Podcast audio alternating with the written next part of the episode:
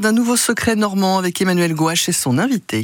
Bonjour Alexandre Lelouet. Bonjour à tous. Un secret normand, comme euh, vous en avez euh, le secret justement, vous les sortez euh, de votre escarcelle. Louis Lansonneur, c'est un poète de la vallée, mais qui est-il exactement et qui vous a glissé d'abord ce secret aux oreilles? Alors aujourd'hui, Clément nous a chuchoté ce secret. Il nous fait découvrir donc ce poète de la Manche qui habitait dans la vallée de Quincampoix, donc à la, à la sortie de Cherbourg. Alors qui est ce Louis Lansonneur? Alors on parle de lui comme le poète de la vallée de Quincampoix.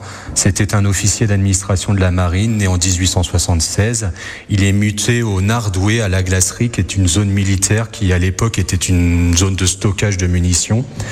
Il s'installe ensuite au numéro 22 de la vallée de Quincampoix après avoir épousé sept ans plus tôt Alice, la fille d'un des propriétaires du restaurant Le Vieux Chêne, qui à l'époque était l'un des restaurants les plus réputés de la vallée. Il laisse le souvenir d'un poète sensible. Il publie ses premiers poèmes au lendemain de la Première Guerre mondiale, notamment Les fleurs qu'on effeuille.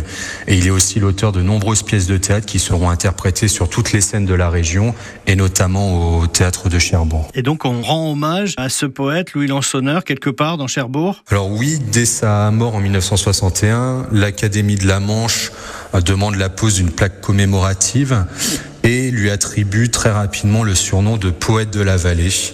Et en 1964, à la demande de l'Académie de la Manche, toujours, la glacerie donne le nom de la route qui sillonne une partie de la vallée, celle que l'on emprunte dès la sortie du carrefour au niveau de la route de Paris, à l'endroit précis où il a habité euh, un demi-siècle plus tôt. On peut dire quelques mots peut-être euh, de la vallée de Quincampoix? Alors oui, c'est un site assez grandiose, alors à la fois naturel et une voie de communication assez importante. Quincampoix signifie qui s'en fâche. Alors remontons le temps et imaginons cette vallée euh, où euh, l'activité meunière est très importante avec sept moulins. Donc le premier moulin avait un débit d'eau suffisamment important, le deuxième un petit peu moins, donc ce qui pouvait le fâcher, et puis le suivant encore moins de débit, ce qui le fâchait aussi. Donc voilà, quincampoix signifierait qui s'en fâche par rapport à justement cette mauvaise réputation et le caractère des meuniers. En 1920, il ne reste qu'un seul euh, moulin et en 1922, un grand dépôt, de, un immense dépôt de locomotives que l'on peut voir encore actuellement, qui est un, un, site industriel, est construit. Et après la Seconde Guerre mondiale, euh, la vallée de Quincampoix était aussi réputée pour ses guinguettes où les Cherbourgeois venaient se divertir. Plus de guinguettes, plus de fâcheux non plus.